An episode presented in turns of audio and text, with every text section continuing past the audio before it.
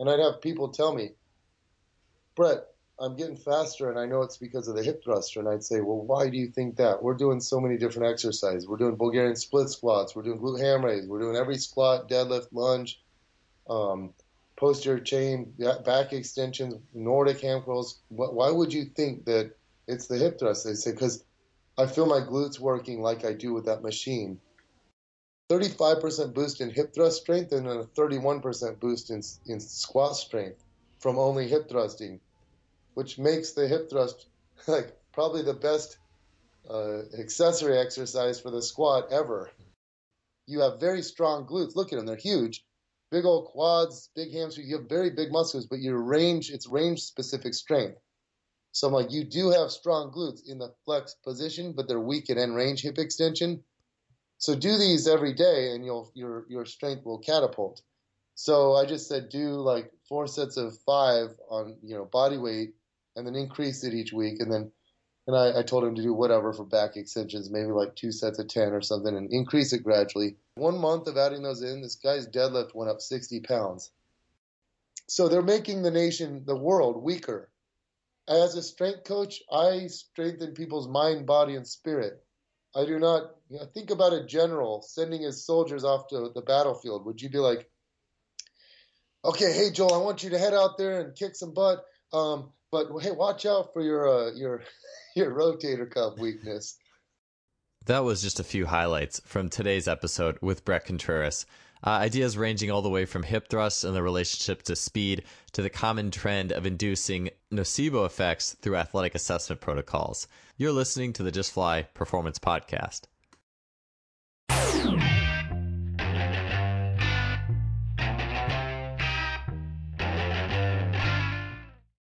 Today's episode is brought to you by Simply Faster.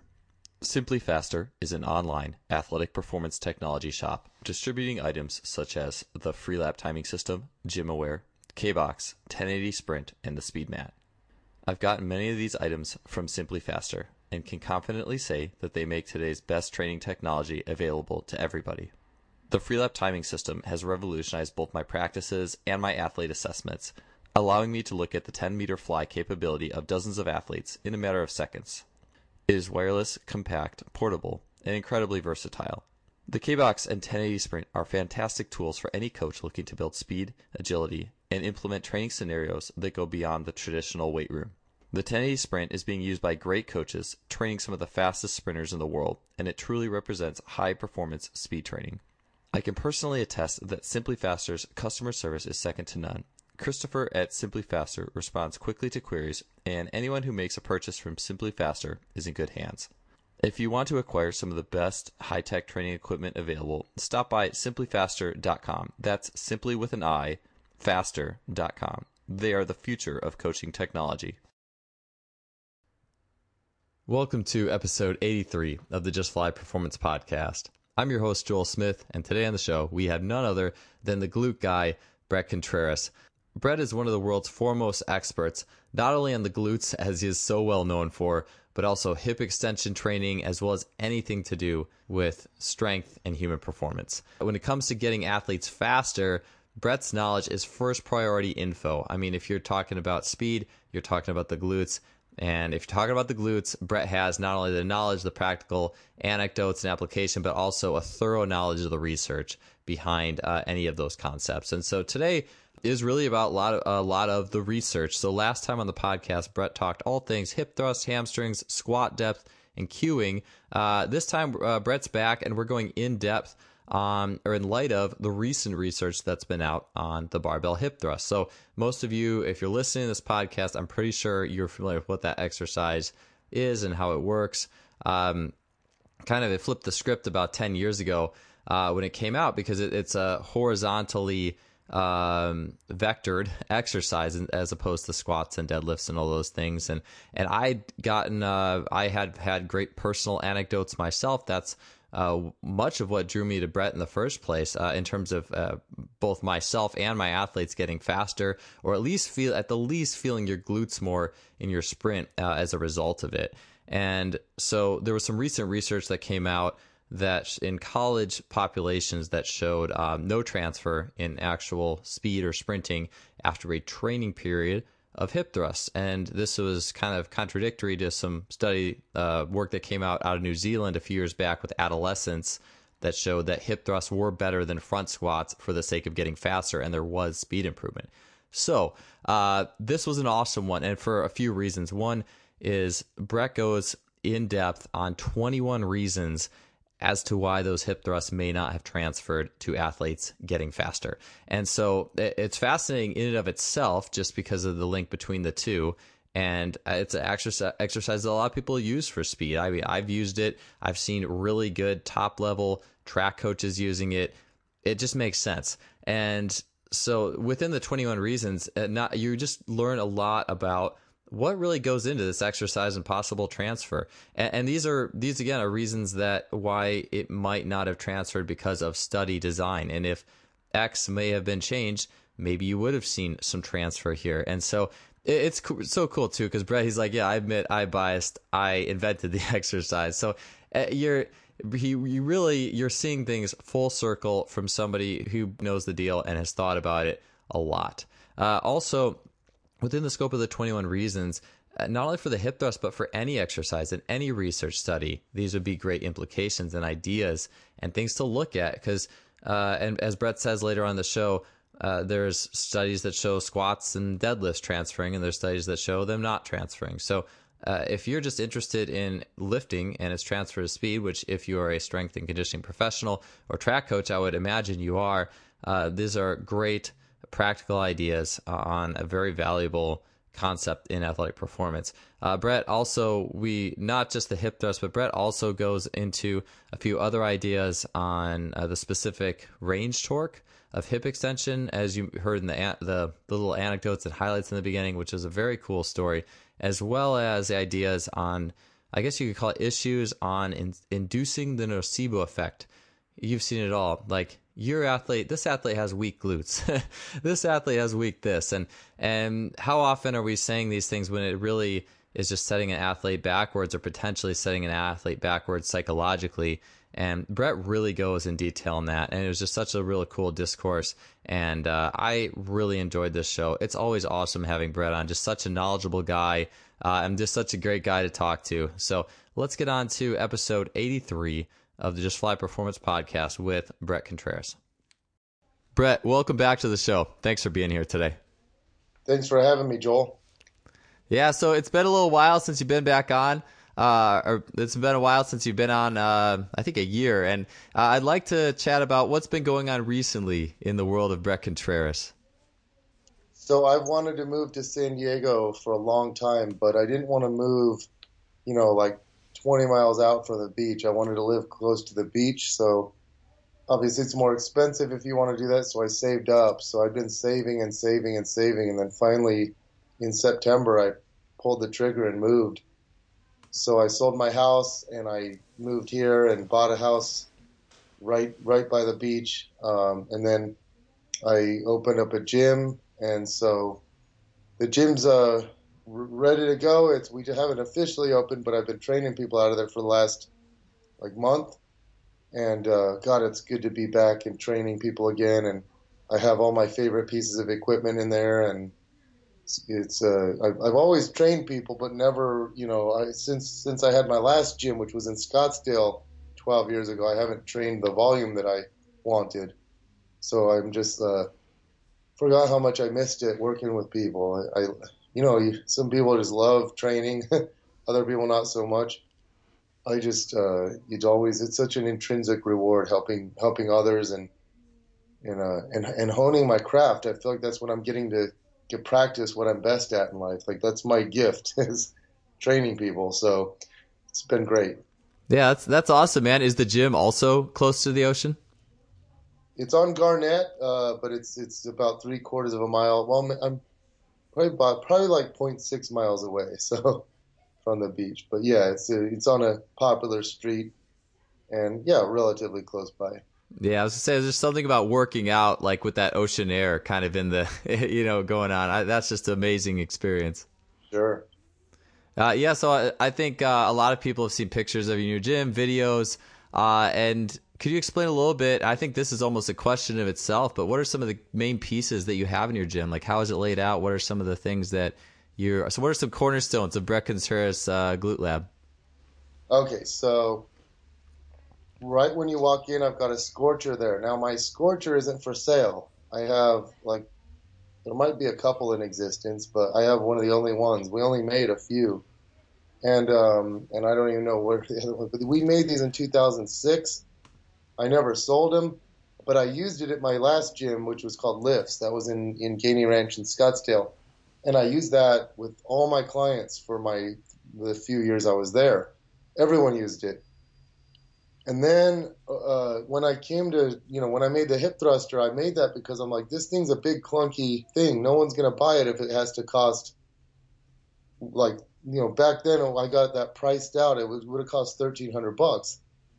Like, no one's going to want to spend thirteen hundred. So I developed the hip thruster, which would be less, you know, less than half that much. Well, uh, it's just different. The hip thruster, I figured people would want to perform for my first invention, they want to do it similarly to how they do it already. The barbell hip thrust is popular off of a standard bench, so let's make it look like a bench, but it only requires one piece, and then it has band pegs to hook a band in. Then you can do band hip thrusts as well. Well, the Scorcher is like has a rounded pad, like it's a it's actually a glute ham developer pad and then you're then then it's a big like leg press foot platform. So they're angled, but you, it's really different from the barbell hip thrust. You end up sinking your hips way down. It's a totally different feel. And I've been doing band hip thrusts off of it, and I just love it. It's uh, you just get a big stretch, so you feel like your hamstrings down low, and then you feel the glutes at the top. And if you think about it, when you're really down low, your knee angle opens up, so that stretches the ham hamstrings. You're in hip flexion and you're in a little bit of knee flexion, but you, that opens up a lot. So you actually get a stretch on your hamstrings. And then as you start rising up, it's not like when you're on the ground.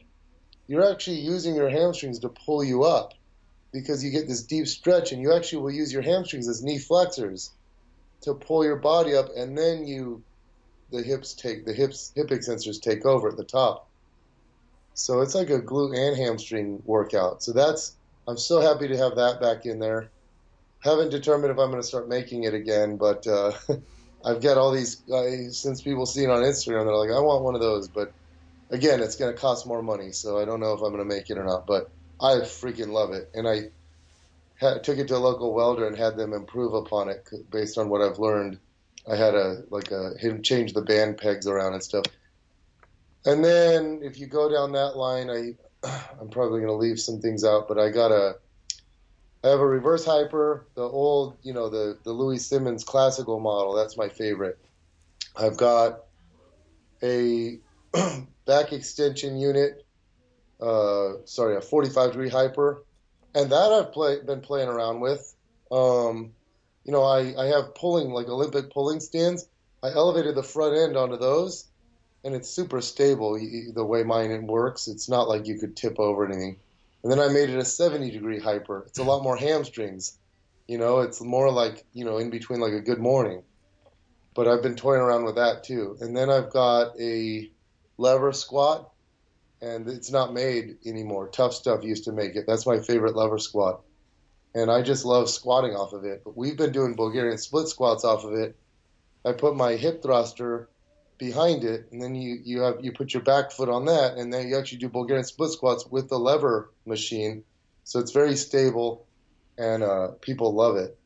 And then I've got my hip thruster, and then I have a Smith machine, which we mostly use for Smith machine hip thrusts. I just love Smith machine hip thrusts so much so that I bought a Smith machine. Now, obviously, we can also do reverse lunges and and uh, you know like squats if we wanted, or seated military press, things like that. But we use it mostly for the Smith machine hip thrust.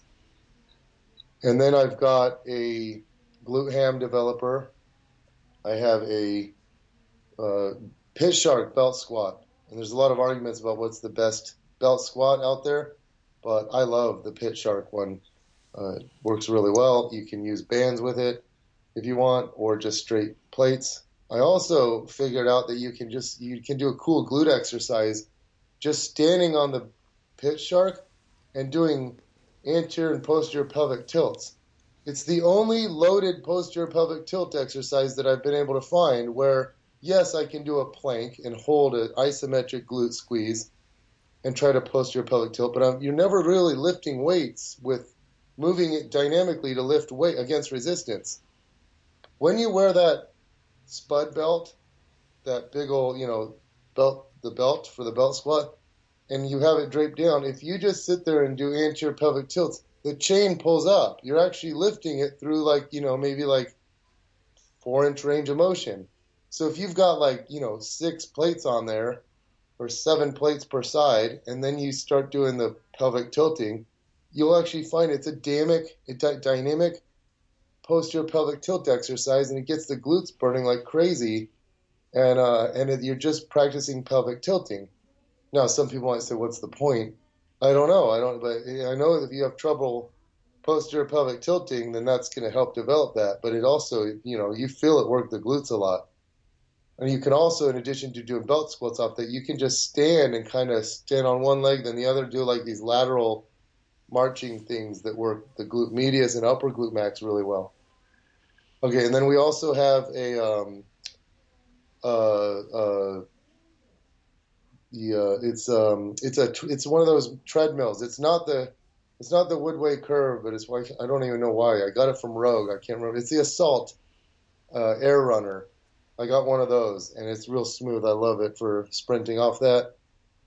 Interestingly, I, you can support some of your body weight on that while you sprint, and I start wondering if that has any applications for velocity. You know, increasing velocity and um, things like that. I haven't heard any coaches talk about it though.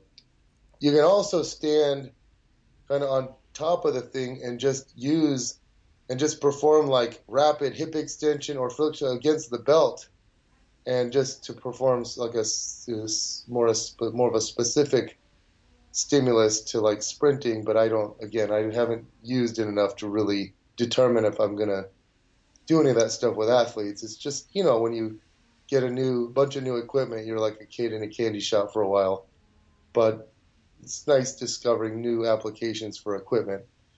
And then, so that's the one end of things. And then on the other end, um, I've got um, like a Cybex leg press. They call it a squat press. That's my favorite leg press. I've got a poor man's glute ham raise from Sorinex, which lets you do Nordic ham curls and I always wanted one where I don't have to have someone hold my feet. You know, you don't have to have a partner. And so I like that a lot. And we've been toying around with that, doing band assisted ones. Um, and uh, then I've got a seated hip abduction machine, um, which I like for extra glute work. I like throwing something for abduction, loaded abduction in there. Of course, you can use bands and cables and ankle weights and stuff. But I like having that machine because you it's a lot of things you can do off that. Sometimes I'll squeeze it for the person and overload the eccentric, perform some enhanced eccentrics off of there, things like that. But that's mainly for glute building, not so much for sport training. And then I've got a bunch of upper body stuff. I've got a, a Rogue a bench station. I've got a incline press, a lat pull down. Um, I have a chest supported row. Um, and then I've got uh, all the, you know, I've got dumbbells up to 150s. I have all the specialty bars you could imagine, including that new uh, trap bar with the the back end is not on it, so you can do like re- reverse lunges and split squats off of it. I've got, um, yeah, all those types of safety squat bars. But I really love all my cable attachments and my landmine attachments. Um, and uh, you know I can do so many different types of rows off the landmine for for back training. I have a Viking press attachment for shoulder pressing, and I have a an adjustable landmine unit that I can put anywhere um, on, on the rack. And I have a, a you know I have a Rogue power rack with all the bells and whistles. I've got a deadlift platform. I've got uh, squat stands, and then I have a turf, like the side is lined with turf, like six feet of astroturf, or, or yeah. So from that, I uh, you know we push a sled, but then we also have all all the little gadgets that you collect over the years as a coach. You know, every little like every little gadget that's offered, I've got those too. All the little soft goods that you buy, you know, uh, all the different bands and medicine balls and foam rollers and soft tissue tools and uh, different attachments and different harnesses and things. So all in all, it's a really good. I also have some center mass bells from Sorinex. Those are interesting. They can't figure it out. Like why, if the system center of mass is the same as a dumbbell, you'd think it would feel the exact same, but they have a unique feel to them. Um, like just doing like dumbbell bench press and things with those. Um, so I'm I'm in heaven right now. Oh, I have a dip dip stand. What else? I know I'm leaving some things out, but in general, I I, I think of it like when I built this gym, I'm like, I want everything I want there as a lifter. You know, what do all what are all the things I want? But really, I there's things I wish I had more space. I wish I had a free motion, um, those uh, dual cro- uh, crossover, whatever you call them. The you know you move them, you can move the arms up and down and in and out. And I really wish I had that. I wish I had a lying leg curl machine. I wish I had, you know, certain other pieces of equipment. I, I also love the lateral raise machine for building delts, but I realize your audience is mostly sports performance, not just.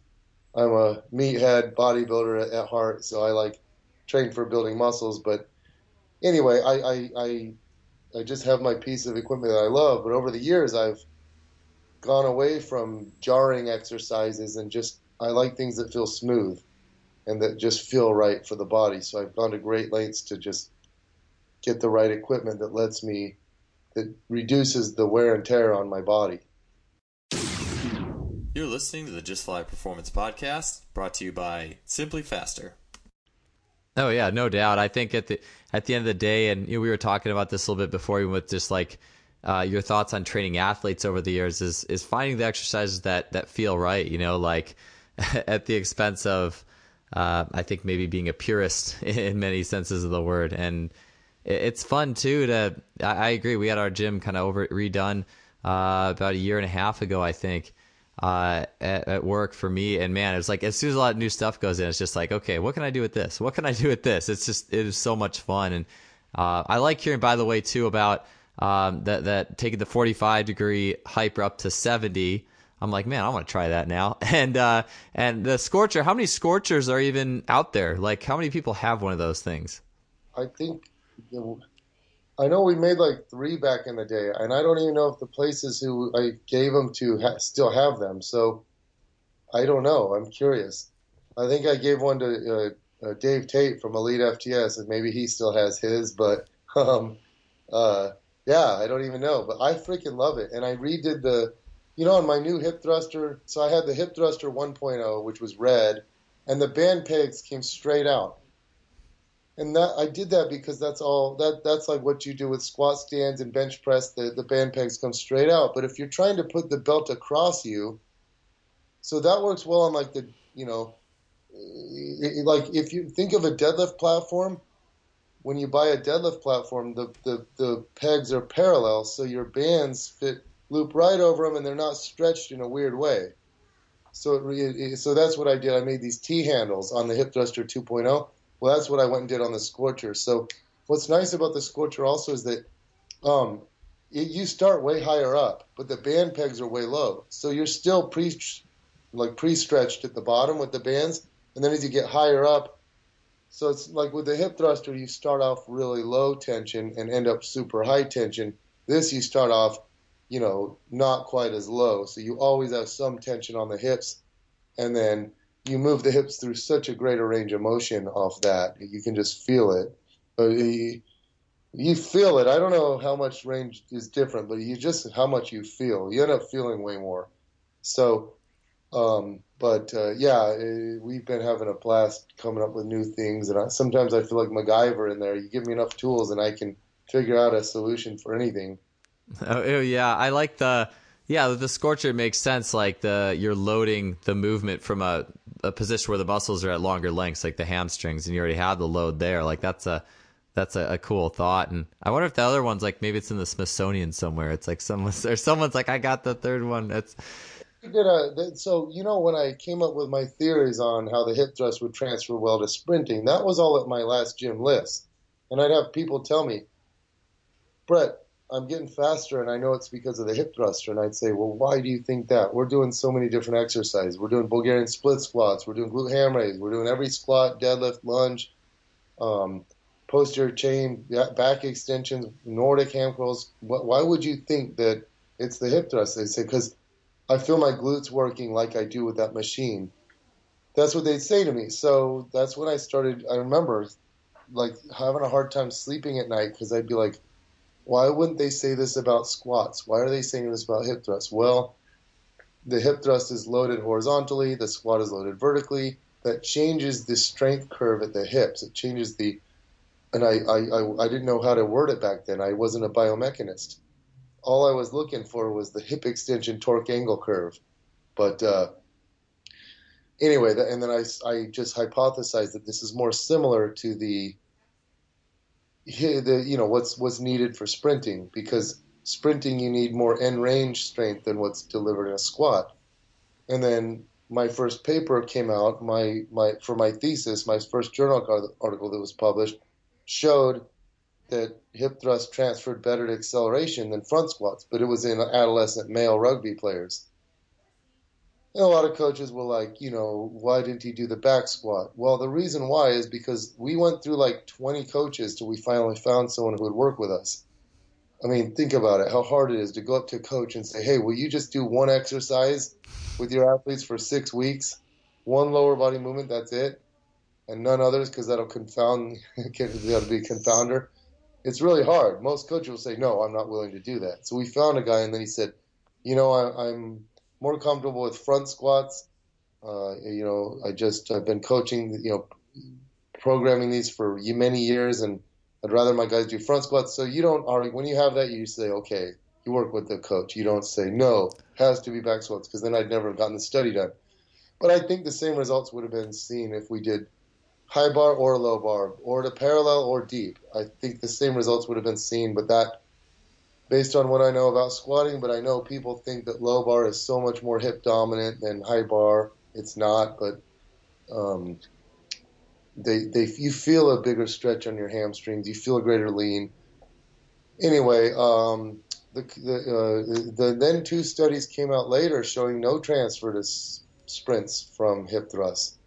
Ironically, one of the studies showed a 31% boost in in uh, sorry, a 35% boost in hip thrust strength and a 31% boost in, in squat strength from only hip thrusting, which makes the hip thrust like probably the best uh, accessory exercise for the squat ever.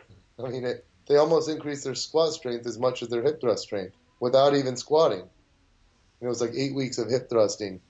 And then that's what I found in one of my, my studies with um, a twin case study. I found you know this this client uh, of mine she she squatted 95 pounds before the protocol hip thrusted three times a week for six weeks raised her hip thrust from like 200 to 335 pounds. So put 135 pounds on her hip thrust in six weeks. But she also raised her squat from 95 to 135 so put 40 pounds on her squat having never squatted she didn't even do squats in the warm-up I didn't have him do. Uh, she didn't squat the whole six weeks. She didn't even do a body weight squat, and uh, and it was also better form. Like her 95 pound was kind of knee valgus, dodgy, like weird looking, and then her 135 was nice and clean. The knees stayed out. She sat back a little more. She didn't waver.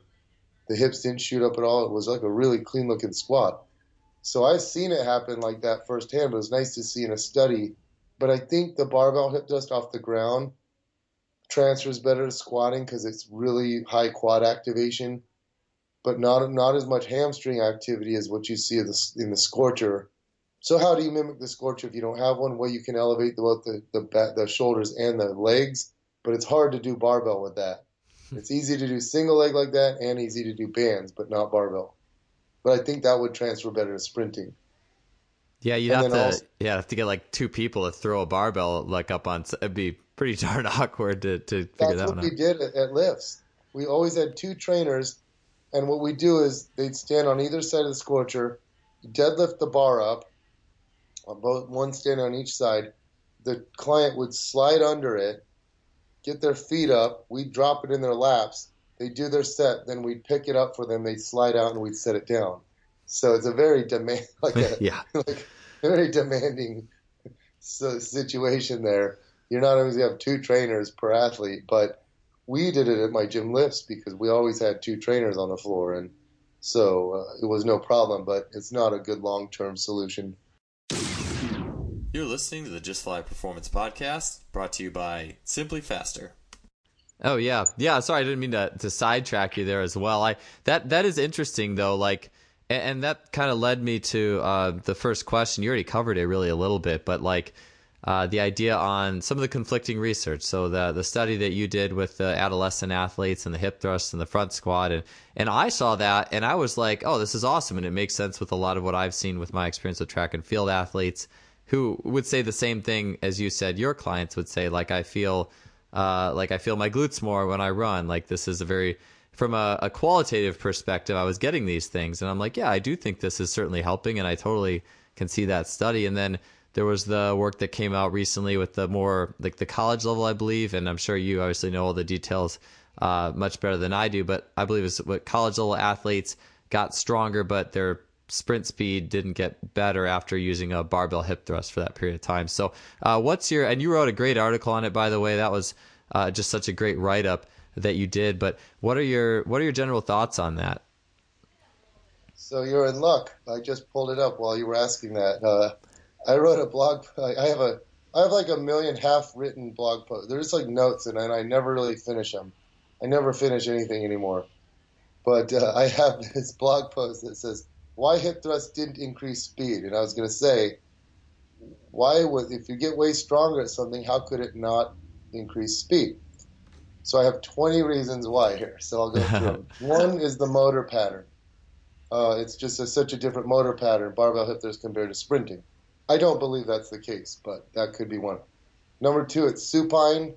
You're laying on the ground. You're not standing. I don't believe that's it, but a lot of coaches say that. I don't agree.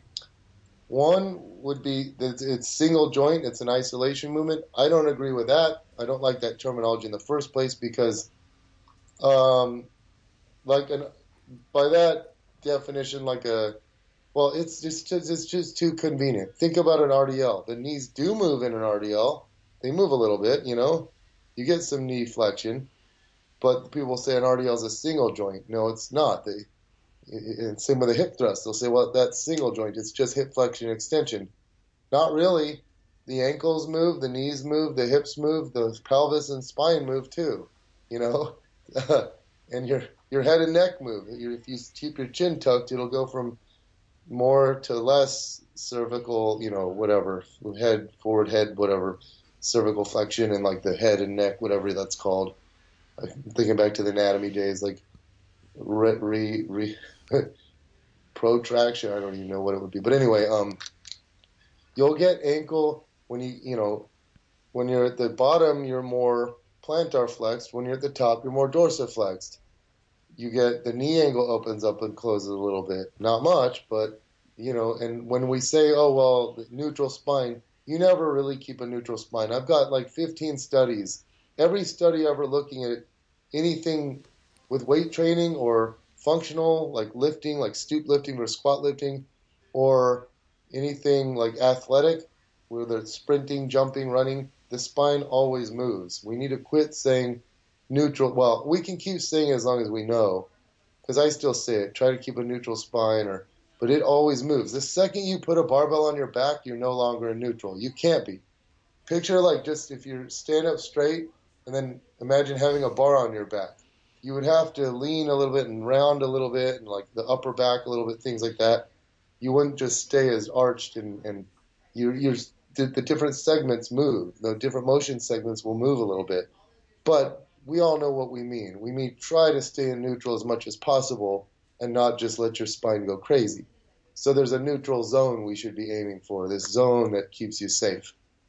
But uh, anyway, I don't like that terminology because you could say like you know, you could say an up, well, like an upright row, well, a face pull.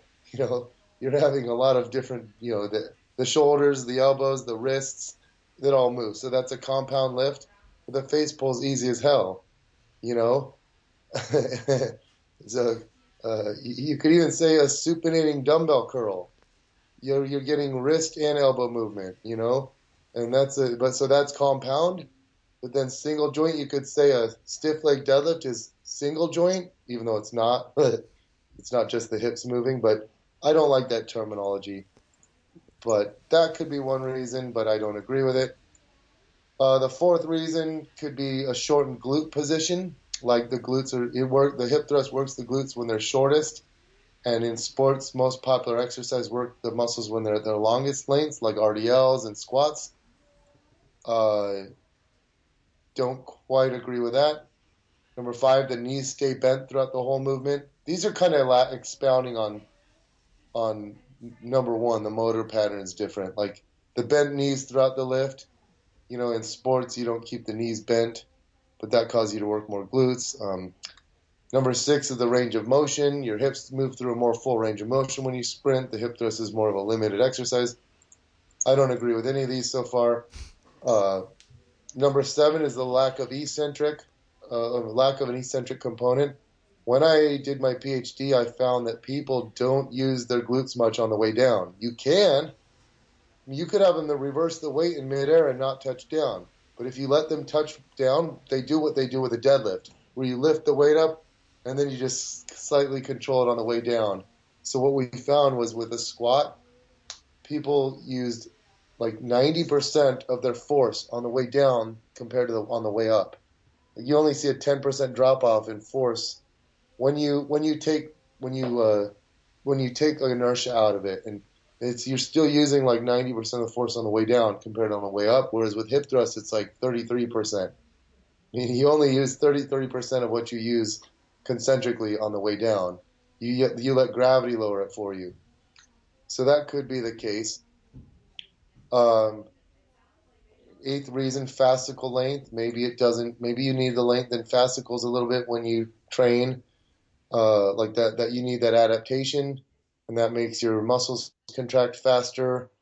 Um, that could be a reason. I don't agree. Number nine, quad mass has been shown like the, the, the vasties are highly activated in hip thrust. People think the hip thrust is a is a glute isolation movement. No, it's not. The quads quad activation is through the roof. And if you build quad muscle, theoretically that can interfere with your moment of inertia and make you less uh, well adapted for sprinting. So anything that works the vasties that well could make you a worse sprinter theoretically. And there's some some research on sprinters showing they have less quad mass and more uh, hamstring and glute mass but I don't think that's it. Number 10, the people in the studies are using poor technique. They're not doing the hip thrust properly. Well, I found one of the researchers on Instagram, um, and well, I, I was tagged in it. I just recognized the name. I'm like, oh, that's one of the researchers, and they showed their one rep max testing for hip thrust, and it was terrible. Well, what am I going to do? Like call them out? But it could be that they weren't using that good a full technique but still, even if you don't use really good technique with hip thrusts, let's say you arch too much and you know you're in like spinal extension, anterior pelvic tilt. Well, still then you're going to be working more erectors and hamstrings and I think all the muscles are important for sprints, so I don't think that would make it not transfer at all. But maybe it's some of the reason. No, number 11, excessive hip thrust volume and loading. And uh, that that I do think so, and I'll get to that in a minute.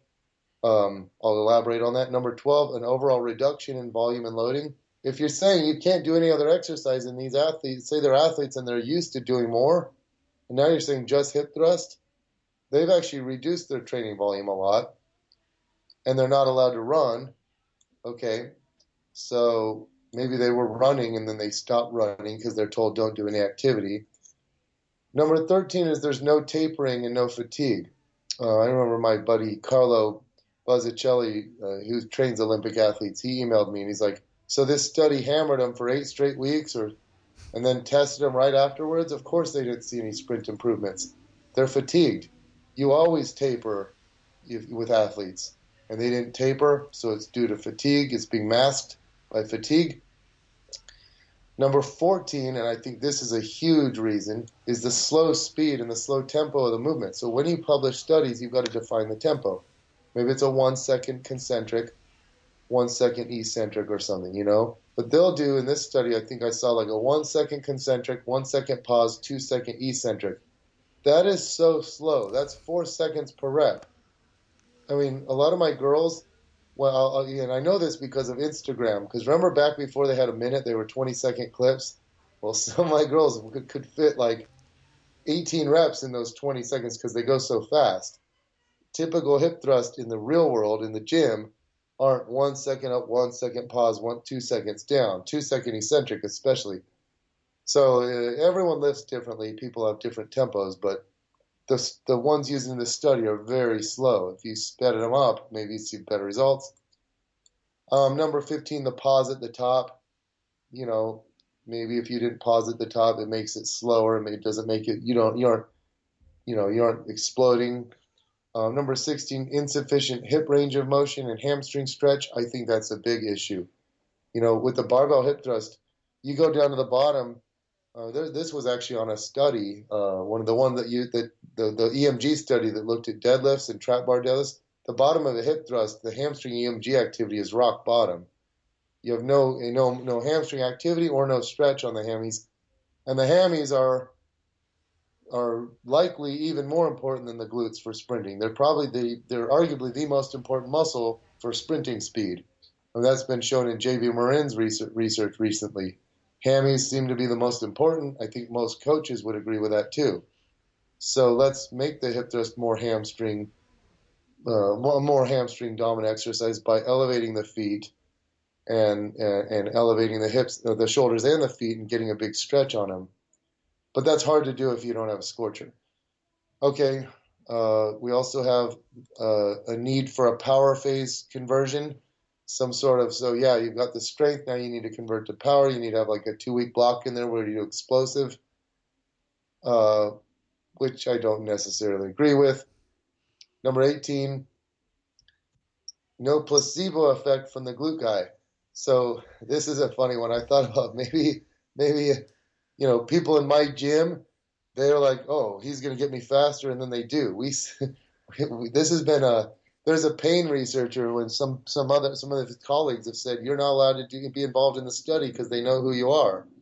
Sometimes I wonder if I get good results just because of my popularity. You know, it's a it's a I'm gonna try harder. It's like an observer of a, a, a teacher effect. Like they're gonna get better results just because they know they're training with a glute guy. They believe in it more. They have more buy-in. Um, but I didn't train the people from my group but they might have been told that it was my study, and maybe they, maybe they, maybe it was some placebo. I don't believe that was it though. Number 19, maybe the glutes aren't the speed limiters. Maybe they're not the speed muscles. Maybe we need to focus. Maybe it's hamstrings, and the hip thrust will never be the best. You know, a great exercise for improving speed. And number 20 is, I kind of alluded to, a reduction in running volume. Maybe they were running and they're told during the study I want you to abstain from any running. And if they would have just kept up their normal running volume, they would have actually increased speed. So those are 20 different reasons. Obviously, you can see when I when I when I sit down and start thinking, I can think of all these different reasons. But basically, I think it's a combination. I wonder if you, instead of doing, if you did three things, instead of using the barbell hip thrust, you used a like a, a like a band, like a you used a, like a Skorcher type hip thrust where the feet are elevated and the shoulders so the hips the hips sink way down. And I wish people could see the Skorcher. I, I use I showed on my Instagram channel. You're sinking way down, and I hadn't done it in years. And I used it, and I'm like, wow, I forgot how deep you go with it. So you're using way more hip range of motion, the bigger stretch on the hammies, and then you're going explosive.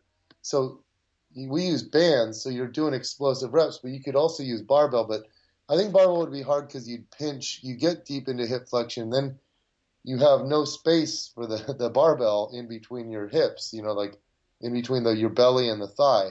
The weight would get pinched. So barbells might be tough there.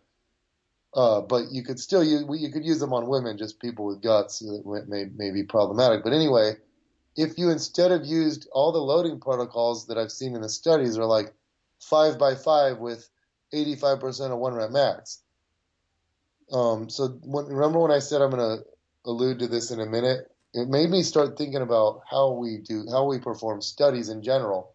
So think about this. All right, Joel, I'm going to have you participate in this eight week study you've never performed heavy, you know, or like you've never done heavy hip thrusts before, or you've never done this exercise, you never really done deadlifts correctly before, but I'm gonna one rep max you today. I'm gonna day one I'm working you up to one rep max because I'm gonna post test you in the end and see if you gained deadlift strength or whatever, hip thrust strength or squat strength. So on day one, you're not even used to maxing out, and I max you out, and then that's typically like say on a you know maybe it's on a Thursday or something, and then the next Monday you're thrown into this program, and uh, day one of the training study now, so you already maxed out your fatigue from the week before, and then we have you doing five sets of five with 85% of one rep max. That's brutal.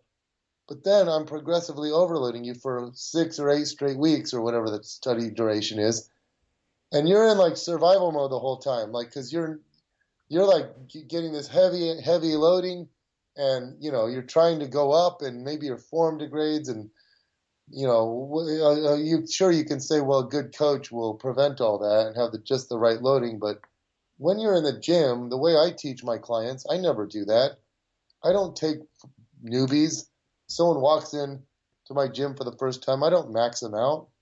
I say you know I'll give you this exercise. I stop them far shy of failure. I stop them the second form starts that you rode, and I I don't I get I might pyramid them or I might give them three sets of higher reps, but maybe I take a month to get them into sets of five or really heavy weight. You know, they're never in this like like where they're fearing this exercise because they're they've only all only gone heavy and they never really they never went through that. You know, when I first teach them like you feel the glutes working? Good. Okay. You know, teach them really good form with lightweight and get them to get develop that mind muscle connection or whatever you want to call it, and then slowly, gradually add load and progress. You know, that's what we do as if you're a good trainer, a good coach. That's how you train people. So a study can't mimic that. It, it, we don't have the time. A study can't, and you're also not controlling variables. We have freedom as trainers. We can switch up on the fly. This isn't looking good you know, I'm not gonna I'm gonna add you know throw an audible in the works here and change something up based on what I'm perceiving from their their their you know the biofeedback they're giving me or whatever.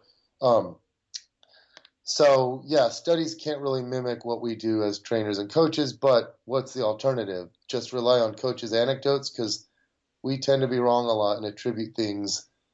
You know, so you, you need research, but you also need trainers speaking out too. You need both. You need anecdotes. You need you need you need acute studies. You need longitudinal studies. You need you come up with theories. You need longitudinal studies to test those.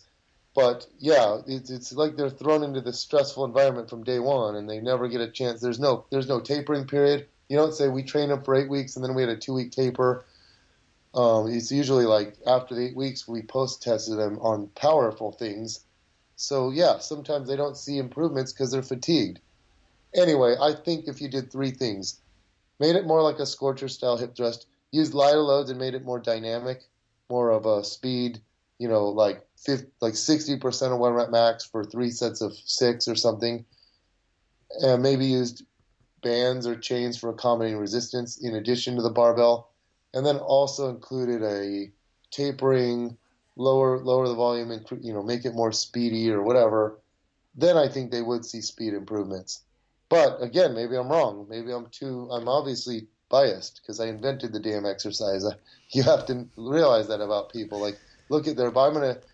I'm I'm I'm probably gonna. If someone's like, oh my god, I had I had cancer and then I got rid of cancer on my own and I was doing hip thrusts. I'm gonna be like, oh my god, hip thrusts cure cancer, like because I invented it. I'm biased. So that's why you need other researchers coming in. And uh, I remember reading on Facebook, someone wrote, "So let me get this straight: when Contreras does a study, hip thrusts work. When he's not involved, they don't work." And I'm like, "Oh man!" I talked to my my professor John Cronin about this. I was blinded from the first study, but it could be. Um, oh, I didn't include this. This is a 21st reason. It could be that it works well with adolescents and not well with older populations. So maybe it's a de- developmental thing. So this is why we always say don't get too excited over one study. I will tell you, Joel, it's hard for me because if I'm trying to be the best scientist possible, then I'm way more scientific, way more about the methods and here's what you can and cannot conclude. This was one study on adolescents, on done on one exercise with one loading protocol. You know, this doesn't mimic true training programs that coaches use where you use a variety of exercises. This doesn't you can't make claims about females or older lifters or but I'm also a blogger and a popular figure, uh, and people want me. They want to hear my opinion on things, and they want me to take leaps with, not just be like, you know, more research is needed, and uh, this might mean that this, this could mean this. They want to hear what I have to say, and so, also I get, you know, people will make infographics and things like that, and I'm to repost those. I'm to retweet those. You know, I, I, that's what I did. And then I felt bad when two studies came out showing it doesn't transfer to speed. My guess is it'll be like the pendulum. We'll see. You know, there's a study where, where a group did squats and deadlifts, squats and RDLs, and there was no speed improvement. So, and then there's a lot of studies showing they do. Uh, there's a meta-analysis showing they do improve sprinting speed. So we need to have like 50 studies on hip thrusts. Hopefully, ones keep pouring in over the years and we can learn more. But in the meantime, I'm going to use hip thrust with my athletes. It's just that I'm not going to be obsessed with five by five and just getting them stronger to one or max. I'm going to use dynamic effort. I'm going to use different, different, just a variety of different. So this way you're not crushing them with heavy lifting all the time, but getting them a variety of different thrusting, bridging patterns, strengthening end range hip extension, but also doing a variety of flex range stuff that like squats, deadlifts, lunges, Bulgarian split squats, step ups, pistols, skater squats, you know, you name it. Uh, uh, all these different single leg and double leg exercises that get you strong in a flex range and ones that get you strong in an extended range, along with lateral and rotational exercises to round it out. And that's what when people will bash an exercise, and I'm like, all right, what, what are you going to do then? You have an hour with these clients, and what are you going to do with them? Because I bet you military press doesn't transfer well to sprinting either. But we're going to train the upper body a little bit, you know. I bet you chin ups and rows don't transfer that well to agility and things like that, even though people say, well, chin ups can help you get faster because you pull the arm back faster. But I doubt it. I bet you if you did a training study, but we are strength and conditioning professionals. We do well. We are trying to build a strong unit, a well balanced body, a well balanced unit and what I can t- say from experience is that hip thrusts keep people, yeah, if you do them correctly, keeps people in better sh- overall shape, meaning they're not going to have as many. I can't tell you how many. I've gotten probably 5,000 emails in 10 years from people. I mean, if I put up something today on, on Instagram or Facebook that said, hey, how many of you felt better after you started doing hip thrusts? How many of your low back, your low, had low back pain that almost vanished? I would get like, you'd get a thousand people who responded on that, who said, me, I used to have back pain. I started doing your glute stuff and it went away. And then the pain people would all say, well, biomechanics don't really matter. That's all placebo effect from the glute guy. And it's, uh, you know, it actually does a bad thing. And it's like, come on, these guys don't have, uh, I don't know. I, I, I some of the pain guys I get annoyed with because there's these staunch pain scientists that rightfully point out that it's not all about biomechanics, but you know, I just disagree with some of what they say. I think it, biomechanics matters more when you have high, high performance, heavy, heavy powerlifting, explosive sprinting and jumping and landing and cutting and then biomechanics matters more for, for injuries and for pain, in my opinion but I do get fascinated by the science of it all. And I think you need to be, if all you have is a hammer, everything looks like a nail. So you, if you're a phys, and I think physical therapists and chiropractors and manual therapists do they do harm because their profession forces them to dole out all these nocebo effects. I And think about it.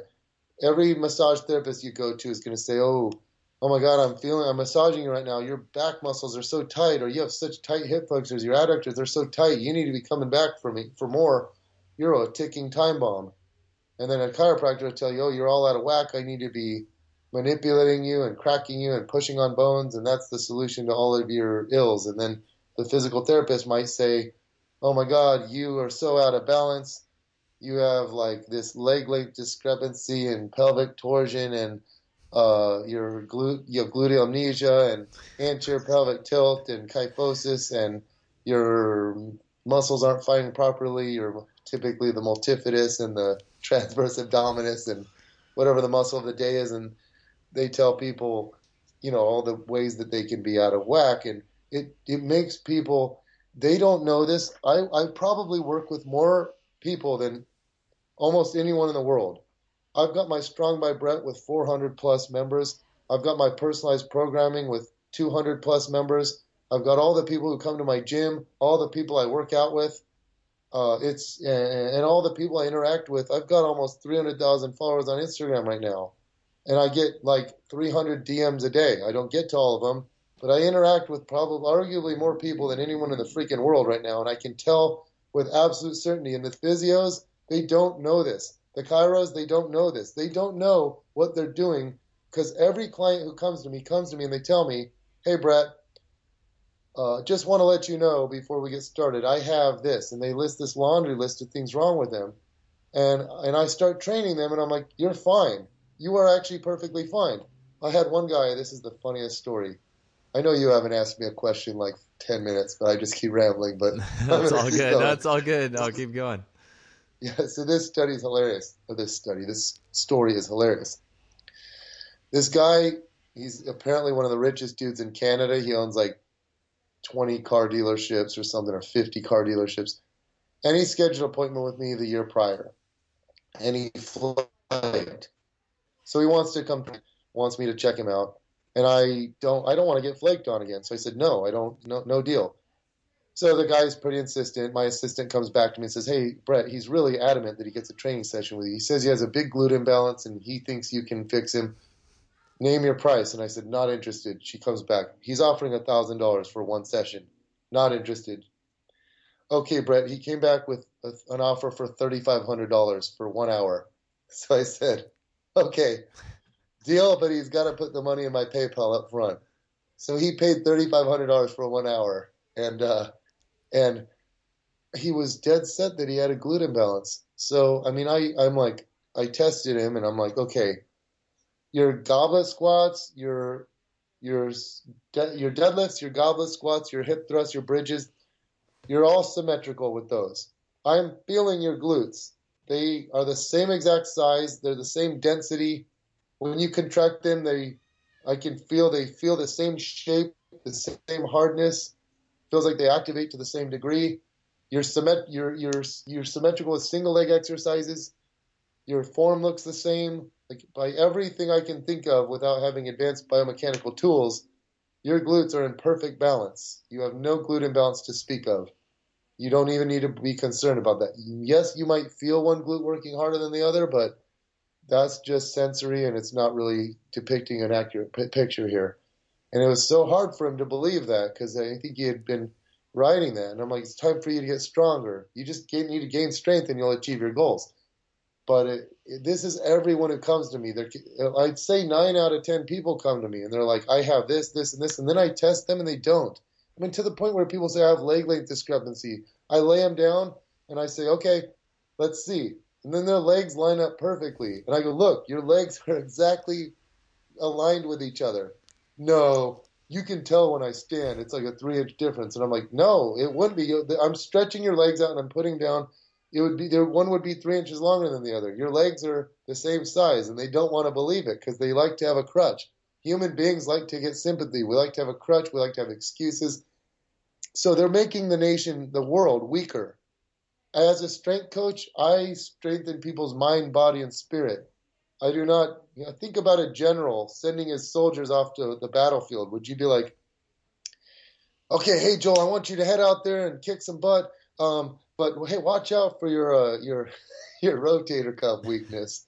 You know, chances are you're gonna, you know, and, and you know your anterior pelvic tilt's gonna get the best of you. You're, I know your low back is gonna fatigue while you're out there on the battlefield. No, you don't talk talk about their weaknesses. You talk about their strength. You're going, you know, General General Contreras, my shoulder, and I'm like, Joel, you are going to get out there and, you know, I'm not saying throw caution to the wind as a strength coach and ignore that when they're in pain, but I'm saying I will empower you. And the people that I train, you know, they come to me and I have all these, I have all these replies ready for them. They're like, I have anterior pelvic tilt. And I go, oh, I can't tell, but even if you do, a lot of sprinters have anterior pelvic tilt and they're the most powerful people in the world. So that's awesome. You know, I say that to them. Or they'll say, my glutes don't activate. So they'll be standing and I'll put my hands on their butt and I'll go squeeze them. Oh, they, wow, actually that's impressive. I thought you said they don't activate. They actually activate pretty good. But we'll see because I don't want to embarrass, like, I don't want to make them feel stupid, but I'll, I just, they learn real quickly. It's not even worth trying to tell this guy an excuse. Cause, uh, and even if they say I have scoliosis, I'll be like, you know, Lamar Gant had scoliosis. He's arguably the best deadlifter on the planet ever of all time and it was actually an advantage for him. That doesn't mean if they're like, "Oh, my back's hurting," I'm going to push them through it. But let's see, maybe they can be just fine. And you know, chances are, when they train with me, I'm going to find the right exercises for them and get them strong as heck, and get them to never rely on those excuses because I want them being confident. I want to instill confidence and improve self-esteem and get them to think that they are powerful. The human body is amazingly powerful. It's resilient I want them knowing that. So I would like strength and conditioning practitioners to never use the word dysfunctional. I think the word dysfunctional is just a term that like pe- people made to feel superior to one another. Like, oh, Joel, you're dysfunctional. You have shoulder dysfunction. You have knee dysfunction. Like, first of all, I lift with the strongest dudes ever, and everyone's a little bit jacked up. I've never known a lifter that everything's fine. We're always working around some stuff. That doesn't mean we're dysfunctional. It means you push the envelope too hard. Think of all the the seasoned athletes you know. They're not dysfunctional. They push the envelope. You know, their knees are dodgy because of like every rugby player has a shoulder or something, a hip or whatever. Every hockey player, like you, know what I'm saying. The athletes and lifters, we get beat up. We aren't. We aren't, It's usually not because of dysfunction. It's because of your your training was relentless didn't allow you to recover between things, and it added up over time. But as I watch these coaches now that are, trainers have these blogs, and they'll say, "This is, leads to dysfunctional movement patterns," and this lead don't do this because this makes you dysfunctional. And I'm like, what? You know, that's a that's not that's not that make that's not bettering the world. That's making people fear. That's that's uh, fear tactics. You know, it's fear mongering, and it's not doing any good. I don't subscribe to that as a strength coach. I I don't give them those crutches.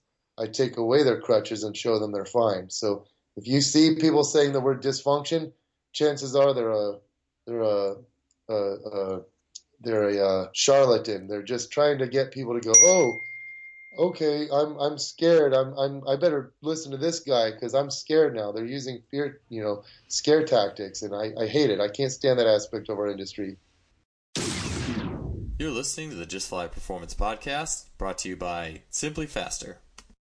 Yeah, I, uh, yeah, with that last point, uh, that's something I've been learning a little bit in the last couple years as well. I think I just made a mention of this in um, uh, ten like aspects of great coaches articles article that I just wrote. Is like I've been to enough assessment, like like like athlete assessment and correction based systems the last three years, four years that I could take you know Olympic athletes I work with and find plenty of things quote unquote wrong with them. But I but I've I've realized that like before I tell an athlete anything, like like the weight of telling somebody something is wrong with you is is way more than I think a lot of us are ready to. Unless you really really know exactly what it is and exactly how to fix it, it's just not it's just not worth it. Like the human machine is so amazing in in doing what it does.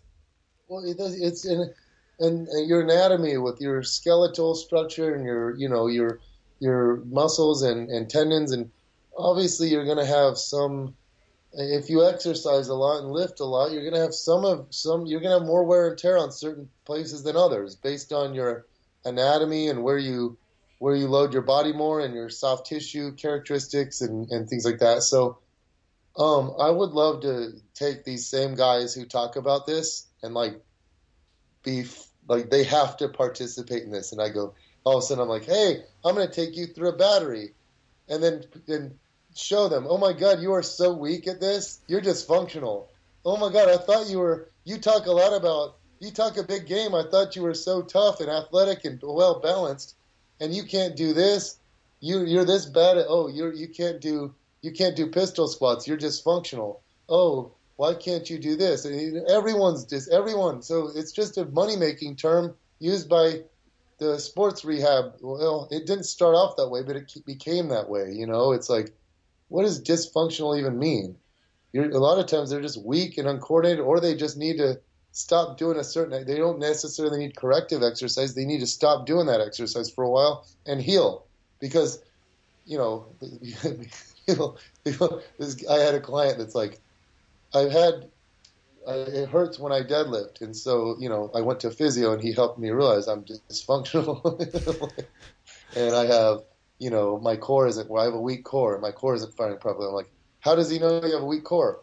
He could just tell. I'm like, did he take you through some exercises? No, but he just knows, and I'm like, so he could look at you and tell you have a weak core, because I don't think you have a weak core. I think you have one of the strongest cores out of anyone I train oh yeah, but he says I'm dysfunctional and I need a lot of, you know, I need to come to him for the next like, you know, couple months so I can get my core firing properly. And he's going to give me these dead bugs and bird dogs and side planks and you name it. And I'm like, actually, all you need to do is just don't deadlift for like two, three weeks and then work back in slowly. And don't, and you, you've been deadlifting twice a week hard. That's too much for a lot of people. I used to be able to do it in my 20s in my young 30s. Now I can't. If I try to deadlift twice a week now, it's snap city. I can't pull hard twice a week anymore, and that's that's a very individual thing based on your on number one your your anatomy and anthropometry and how you distribute stress based on your I call it your lightning bolt, the way your your your torso, your femur, and your tibia they form a lightning bolt from the side view if you plot them. So different people are going to stress their their joints uniquely. If you have short femurs, then uh, you can squat very upright, then you're not going to load the spine as much as the guy with really long femurs who has to have. You know, I've had some some females that are all legs, and they can't. If you set them up where the bar is centered at their mid feet and mid scapula, and uh, you know, and they get into the proper position, their torso is almost horizontal. So they're going to have more low back loading. They're going to have more shear and compressive loading, and there's more torque loading on the spine. No way around it. So, and then there's also a big genetic element to soft tissue strength. Huge. So some people can, some people are way more robust than others. And so this determines your exercise selection, your exercise frequency, your volume, your uh, uh, uh, your effort, your your your loads, all these things.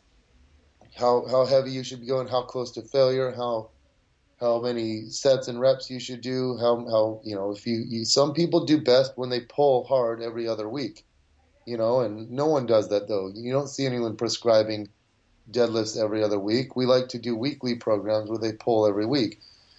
But anyway, a lot of time, a lot of the issues in strength and conditioning aren't don't require corrective exercise. They just require um, they require modifications in program design and also exercise. Like some people I hear these strength coaches say like, "Oh, well, don't let them wear squat shoes or elevate their heels because that's a crutch. You need to be increasing their ankle dorsiflexion mobility." Not everyone can improve their dorsiflexion mobility. A lot of times it's anatomical, and they need to be wearing squat shoes. And it's like you have them elevate their heels onto 10 pound plates, and they're like, "Oh my God, this feels so good." Any logical person would conclude this is great we're going to have them squat this way. And yep, you have to have these strength coaches that have to appear superior. They say, no, that's a crutch. That's not the way you squat. You should squat barefoot and increase. Then okay, so what happens when you can't increase the? You don't just have like, you know, in, eh, there's other reasons why the elevating the heels improves squat form. And it makes people feel better when they squat. It's less joint stress. We should modify the technique, modify the variation. Some people have, you know, they can't they can't squat when low bar, but if they do front squats or goblet squats or something, then they, they feel better when they do it. So let them do that. You know, we should be modifying the exercise and then altering program design to say, okay, they can. Turns out most people can do rows all the time. Most people can push. You can push a sled every day. You can do certain posterior chain exercise all the time. Some people get super sore from single leg exercises. Some people not so much. Some people should do shouldn't go do heavy squats and deads, but every coach and personal trainer knows this who works with a lot of people. You end up individualizing all your clients. They don't none of them do the same program. You individualize them all for everyone.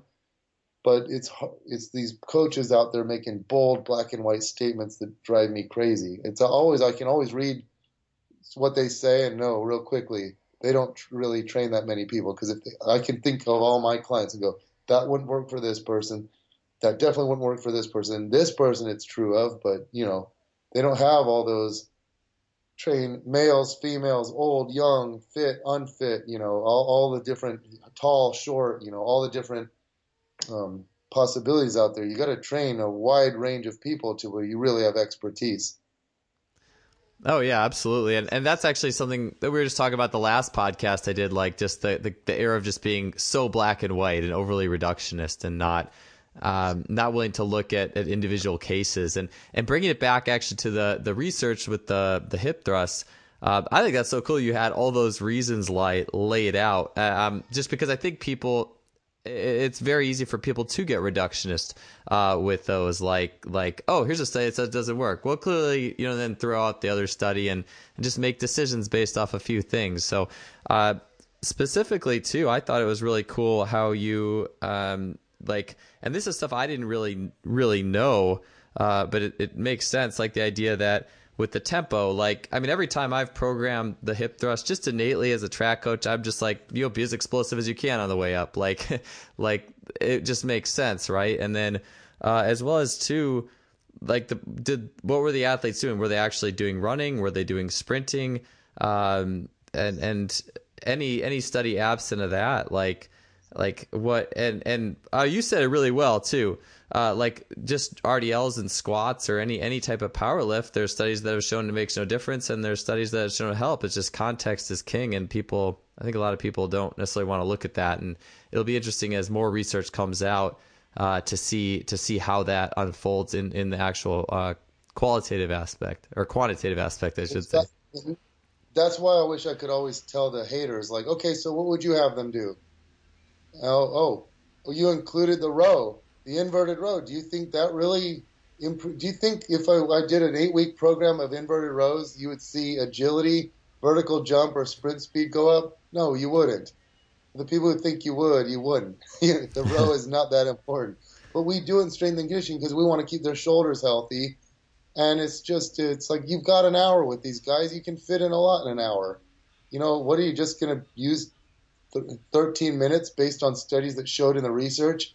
Like, squats and Olympic lifts and get them out of there in 12 minutes? Uh, no, you, you know you're going to throw in more exercises and be more well-rounded. And uh, you know, I'm not saying deter from their get a, kick their butt, but you get a lot of filler exercise, and then that you know, some athletes it, it, may, it does wonders with them. Some athletes once they start doing rowing more, their shoulders feel better, and they're and they're you get the client, you get the athlete out of pain, we don't just improve performance, we also increase their longevity. So a lot of these exercises we do to keep them healthy over the years. You're listening to the Just Fly Performance Podcast, brought to you by Simply Faster. Yeah, yeah, I, I totally agree. Uh, I, you, you said something about this too uh, back when you were talking about the hip thrust and the studies and the adolescents it worked for, and then the college athletes.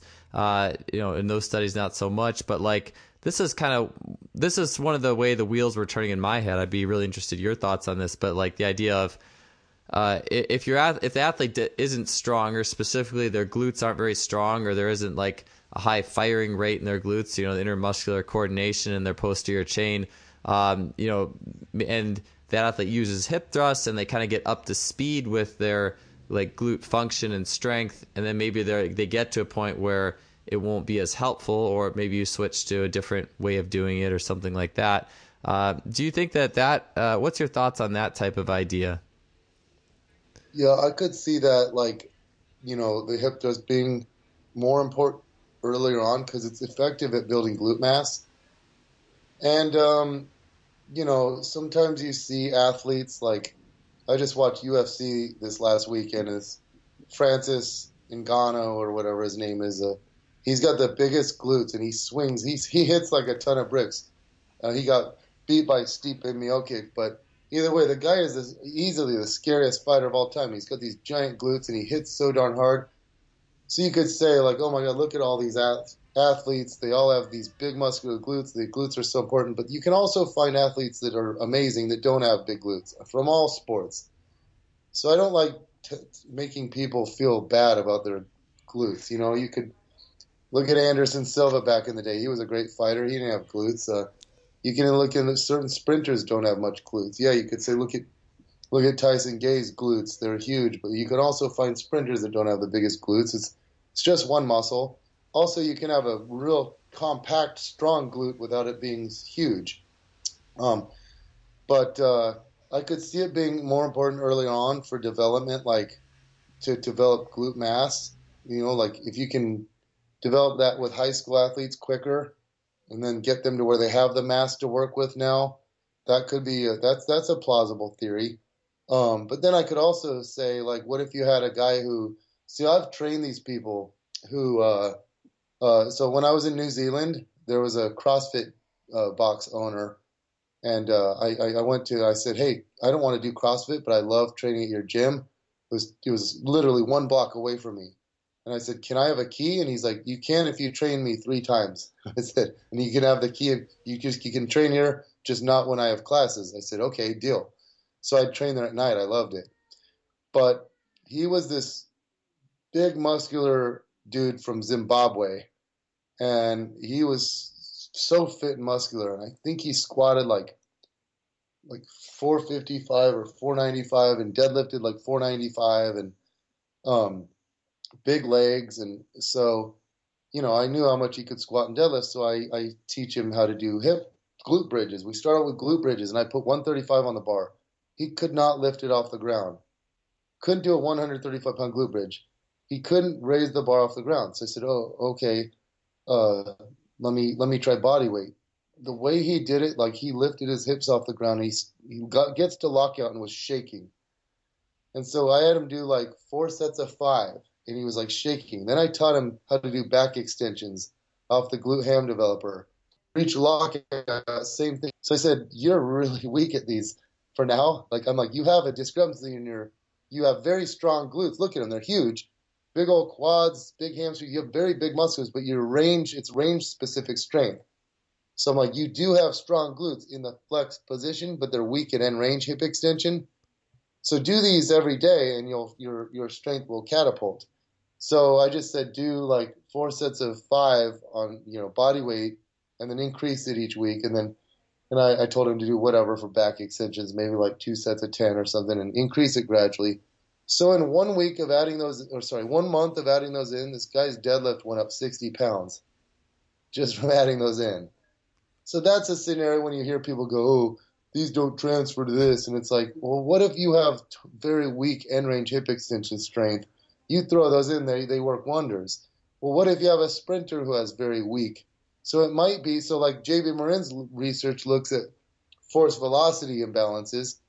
What if you just have a an imbalance in your flex versus extended range throughout the, the hip extension torque angle curve, an imbalance throughout that curve that it doesn't match the common curve. Now, people are two and a half times stronger when you test them on an isokinetic dynamometer. When you test them at in a flexed range, deep flexion, hip flexion, they're two and a half times stronger than you are at end range. But this guy was probably like six times stronger. You know, he had like no end range and all flex range. So it could be like so if you had a sprinter who's like that, I don't know how he could be a sprint because I've found sprinters tend to have stronger glutes at end range hip extension, probably due to specificity of their sports. They're propelling themselves into terminal hip extension, you know, on the ground. But maybe you have a scenario like that where the hip thrust could be amazingly beneficial, and maybe you have scenarios where it's not beneficial. But maybe you need to do explosive hip thrust. But again, at that, that elite level, when you when you're at the top, strength don't, doesn't do as much. So it's like you get more of your benefit from specificity. But even then, you know, you look at a lot of these sprinters and you're like, you know, you train them for four years and they didn't get better. So quit shooting down everyone's methods if you're not consistently at that that stage.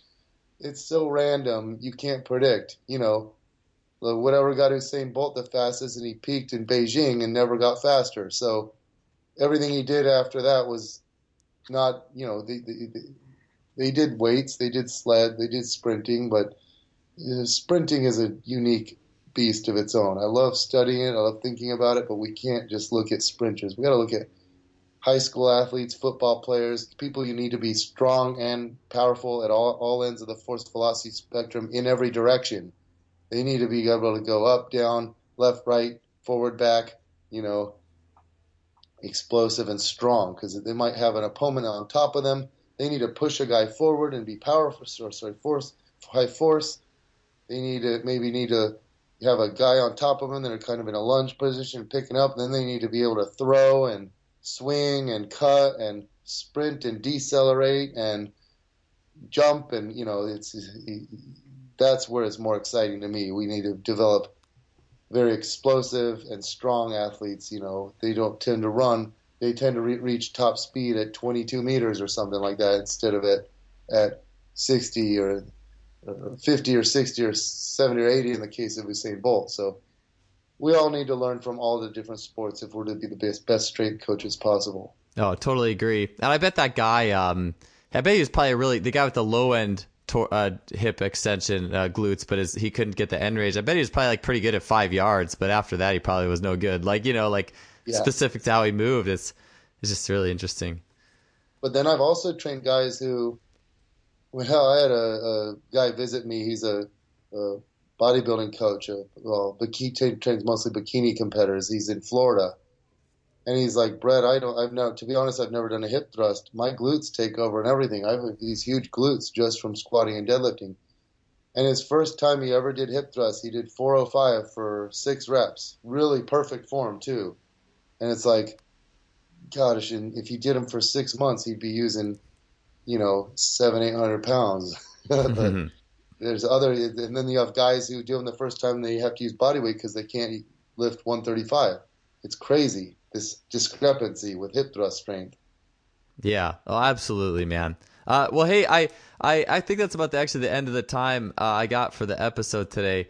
But uh, it was awesome just hearing you unplug and just share your thoughts uh, and everything that you've I gone. That list of 20 for you. You didn't even send me any questions beforehand. I had it ready to go. yeah, that thing that thing was serious, but it's really awesome to hear that. Cause it just gives you such a good insight, and you you look at a study and you're like, okay, like here's all these factors, and I think that's so cool you put that together. Well, yeah, we end up talking about hip thrust the whole time. We got to come back in six months or whatever and do another and talk about other stuff. Oh yeah, absolutely. Well, I, am excited to do that again, and we'll, we'll, get to everything else. I'm sure it's it's going to be awesome. Uh, but for now, too, that just gives me so many good things to think about with those studies that did come out, and, and uh, your approach to that, and you know the low and end range glute torque. Uh, that's just such a cool thing too. And so, the thanks for your time today, Brad. I really appreciate it. Thank you, Joel.